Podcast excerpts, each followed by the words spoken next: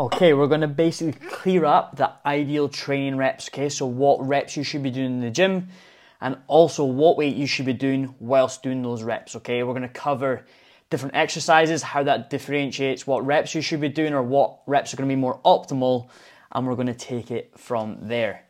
If you haven't listened to my most recent podcast before this one on Zone 2 training, I would massively recommend you uh, listen to that as well so you can really understand why training at a lower intensity heart rate is massively beneficial whether you're an athlete that has, you know, high intensity discipline or whether you're an endurance athlete, really understanding that from a physiological standpoint is going to benefit you massively and stop you overtraining, okay, or training at higher heart rates, which is going to give you a completely different metabolic um, impact, okay, or effect. So, overview, okay? So, in terms of the ideal training reps and weights to use, this is going to be subject to the individual, but I'm going to give a very good overview, I believe, of what the majority of people should be using, okay? So, an overview of basically training, okay? So, it basically depends on the modality of fitness that you are, you know, participating in. So, whether you're a weightlifter, whether you're a, a kind of avid gym goer, whether you're looking just to get into better shape, know, whether you're an athlete, a footballer, whatever it may be, okay, um, that kind of depends, okay, what, what rep range you should be using. But I'll go into more spe- specificity of disciplines further into the podcast, okay, where sets, okay, and rep ranges, you know, will be beneficial.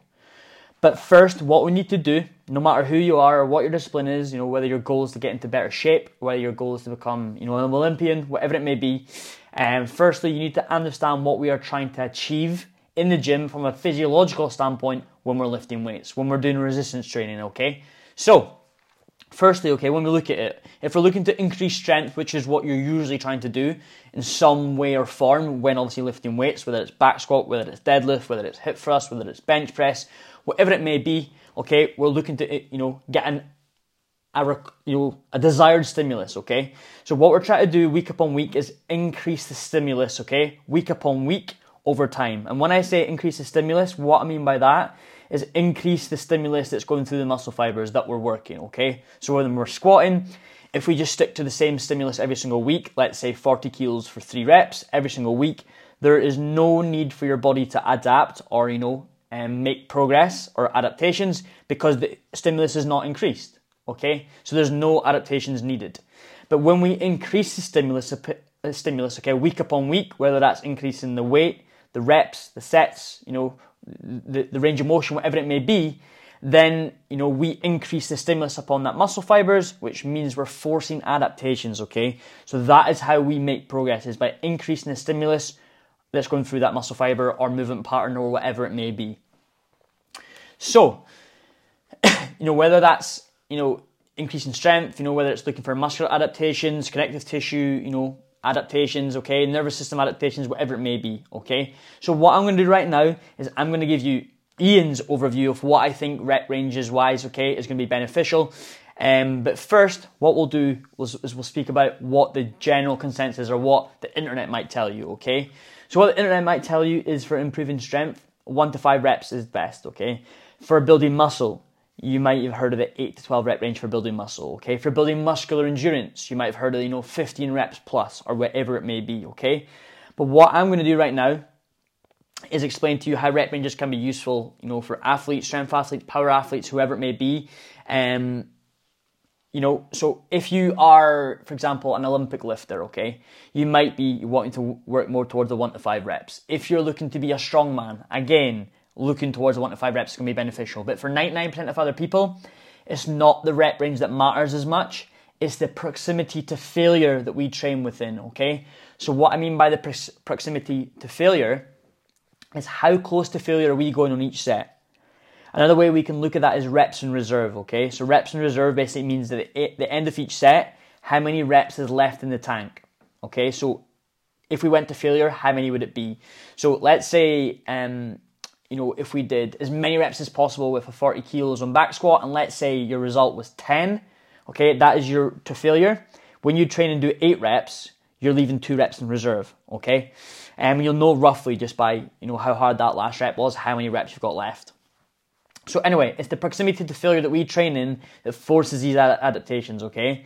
So we what we want to be doing is when we're training is training within a close proximity to failure.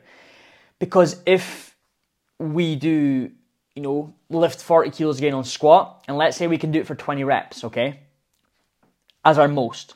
If we only do five reps, we're uh, very, very far away. Proximity to failure is a very easy set.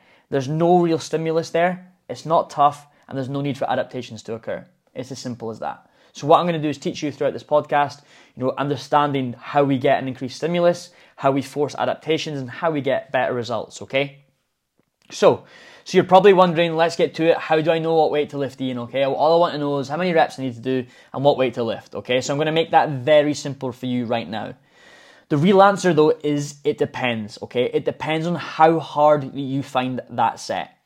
An example: if we do six to eight reps at 40 kilo squat, okay, is it easy? Okay, can you do 12 reps? If you can, if you think right, I did six reps, seven reps, or eight reps, yep then I re-rack the bar. But can I do 12 reps? And if the answer is yes, cool, load it up. And then we need to go up the reps, okay, up the up the weight, sorry, okay? So what we want to do is pick a rep range, which I'll get onto, you know, later down the line of what rep range that you should use for different exercises, is pick a rep range and try and increase the stimulus within that rep range. So the stimulus being like the signal for adaptations, how difficult it is, okay? So if we do, you know, six to eight reps at 40 kilo squat, but we can do 12 reps, we won't be training within a close, we will not be training within a close proximity to failure, okay? Which means it's not that difficult, which means we're not really going to signal for many adaptations to occur, okay? For example, like I said, if we stop 10 reps away from failure, which a lot of you listening do, okay, just when it starts to get slightly uncomfortable, then there's absolutely no reason for our body to adapt, okay? This obviously highlights the importance of repeating sessions and repeating lifts and re- repeating rep ranges, okay? So an example of this would be pick the six to eight rep range, okay?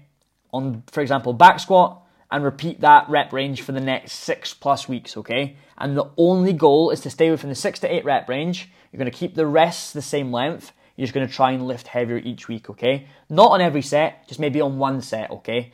Um, out of the four sets. So let's say you're doing four sets. You might do three sets at 40 kilos, and on your last set next week, you might go to 45 kilos, which is an increased stimulus, okay? And then you keep repeating that, rinse and repeat. So, um, what we need to do is focus on going heavier every single week, or at least matching what we've done every single week, okay? At least, okay? Um, if we do a lot less, there's there's no real stimulus, there's no real adaptation needed, okay? So here's a quick overview on what reps to use. I was giving you an example there of six to eight reps on squat. Just ignore that. I was just an example. Um, so reps, okay, what reps we're going to use on what which exercise? Let's get through that. So for an example here, you're not going to do a one rep max on bicep curl, okay? You're not going to do a one rep max on lateral raises, okay? Whereas, you know, that might be useful for squats. So it's very exercise dependent, okay? So here's mine, okay, Ian's recommendation, okay? For compound lifts, okay? So if you don't know what compound lifts are, you're looking at your back squat, your front squat, your bench press, your deadlifts, okay? Stuff like that. Um, you'll be looking at kind of one to six reps, okay? So from one rep all the way up to the higher end of six reps, okay? That's what I would recommend for the most part. You know, there might be some, you know, consequences where you go a little bit higher, cool, but for the most part, I would train within the one to six rep range for that compound lifts, okay? And really focus on strength here. For accessory lifts, okay, so when I'm talking about accessory lifts, I would classify walking lunges, bent over row. You could look at dips. You could look at you know seated dumbbell shoulder press, and etc. etc. They're going to be accessory lifts, okay. And I would look at doing six to 15 reps, okay. Now I know that's such a broad rep range, and 15 is really towards the higher um you know end of that rep range, but I'd be looking at six to 15 reps, okay. Any less than that, you know, there's, there's no real kind of, not there's no real benefit, but it just doesn't really make as much sense. And any higher than that, again, doesn't make much sense, okay? Um, exclusions to these rep ranges might be hip thrusts, okay? It might be pull ups. So if you're doing bodyweight pull ups, for example, let's say you can do more than 15, cool, do more than 15. But again, you might benefit more from loading it up with weight, okay? Um, but exclusions could be, you know, hip thrusts, pull ups, bicep curls, or if you're doing any of these movements in a conditioning piece, that is the exclusions, okay? But to recap, compound lift, squat, bench, deadlift, um, you know, um, even stuff like you could, you know, put pull ups into there as well. Um, you know, hip thrust, whatever it may be, for, for kind of compound lifts, push press, you're going to be looking at kind of one to six reps. to get the most bang for your buck, in my opinion. When you're looking at accessory movements, okay, so like I said, the lunges, the bent over rows, etc., 6 to 15 reps, okay? That's what I'd recommend. So, to conclude that kind of bit, this part here, your body doesn't know realistically, okay, what rep you're on, okay? Your body doesn't know when you do bench press that you're on rep 9. It does not know, okay?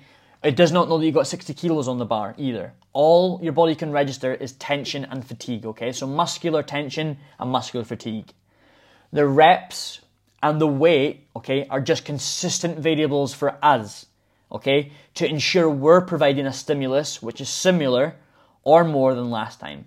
It's for us to be able to, you know, quantify if the, you know, the stimulus is similar to last time, okay, or it's, you know, as hard as last time. Our body doesn't know what weight's on the bar. It doesn't know what reps. It can just register fatigue and tension.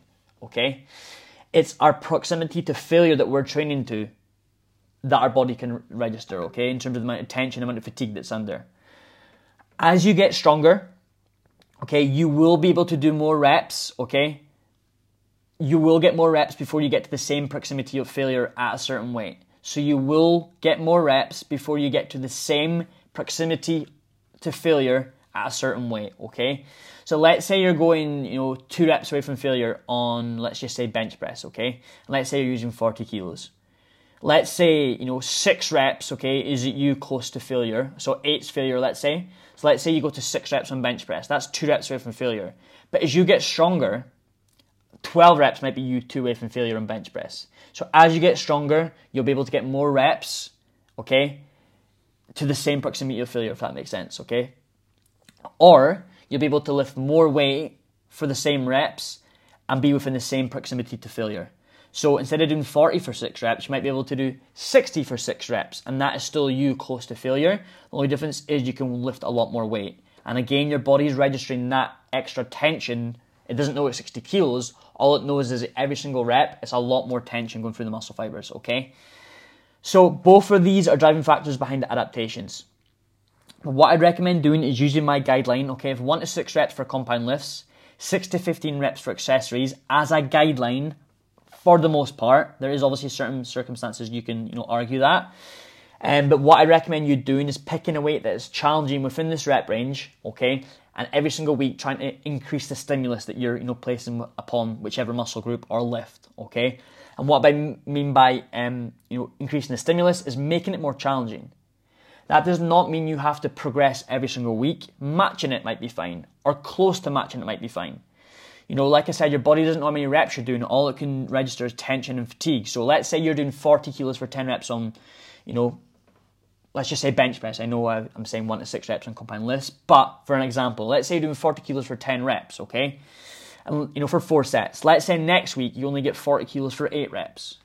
Your body doesn't know it's eight reps. All it can register is the tension fatigue. So does that mean because you didn't get 10 reps, you're not going to progress? No, it's still a stimulus, okay? And it still will work towards that bigger result, you know, down the line. But over overall, what we're trying to do each week is increase that stimulus by increasing the weight, okay? Or increasing the reps if you want to go down that route. Um, so to basically, you know, conclude, the ideal training reps and weight to use for compound lifts, I would do one to six reps. You know, for accessory rep, uh, accessory movements, I would go 6 to 15. But the overview, you need to really understand what we're actually trying to get here. All we're trying to do each and every week is create more stimulus, okay, through our muscular system, through our connective tissue, okay, through our nervous system. We're just trying to do that a little bit more, which is then going to force the adaptations. Okay, so hopefully that helps. Okay, so next time you go into to, to your training session, think, right, is this a compound lift? Yes. Okay, cool, let's go one to six reps. Is this an accessory movement? Okay, okay, cool, let's go 6 to 15 reps, okay? And just pick a rep range. You know, the important part is not one week doing 6 reps, the next week doing 15. Is pick a similarity. So pick, you know, 6 to 8 reps on that accessory movement and rinse and repeat that rep range for the next 6 or so weeks and just try and improve, okay, the stimulus within that rep range. So make it more difficult by increasing the weight, okay? Maybe go through a little bit more range of motion but within that same rep range and make it more difficult like so. Okay, so hopefully that makes sense. Remember, it's the proximity to failure that you're training training in that's important. So, i.e., making it a real struggle towards your last couple reps and making sure you're getting close to failure. That's going to provide a good stimulus. Whereas if you're like, you know, 10 reps away from failure, there's little to no stimulus there, which means there's no real force forcing of adaptations, okay? Whereas if you're one to two reps away from failure each set, your body's getting a load of stimulus from that, you know, tension and from that effort, and it's thinking, right, it's going to send signals for adaptation, okay? Your body's going to receive that signals. Um, it's little sites called mechanoreceptors, okay? They receive, you know, how much tension your body's creating or how much stress and stimulus it's under, and that they will then kind of send signals to be like, right, we need to make an adaptation occur, and then that's how you basically make progress. Hopefully that helps, okay? Any questions you have, please give me a message. Do not hesitate and just don't overcomplicate it. Pick a rep range, okay? Pick a movement, pick a rep range, rinse and repeat that rep range and movement for six weeks or so, eight weeks, 10 weeks, whatever you want to do, and just make sure that you're trying to progressively overload every single week. Doesn't have to be on every set, maybe just on one set, or match it every single week and rinse and repeat. Hopefully that helps, and look out for the next episode, which will be coming next week.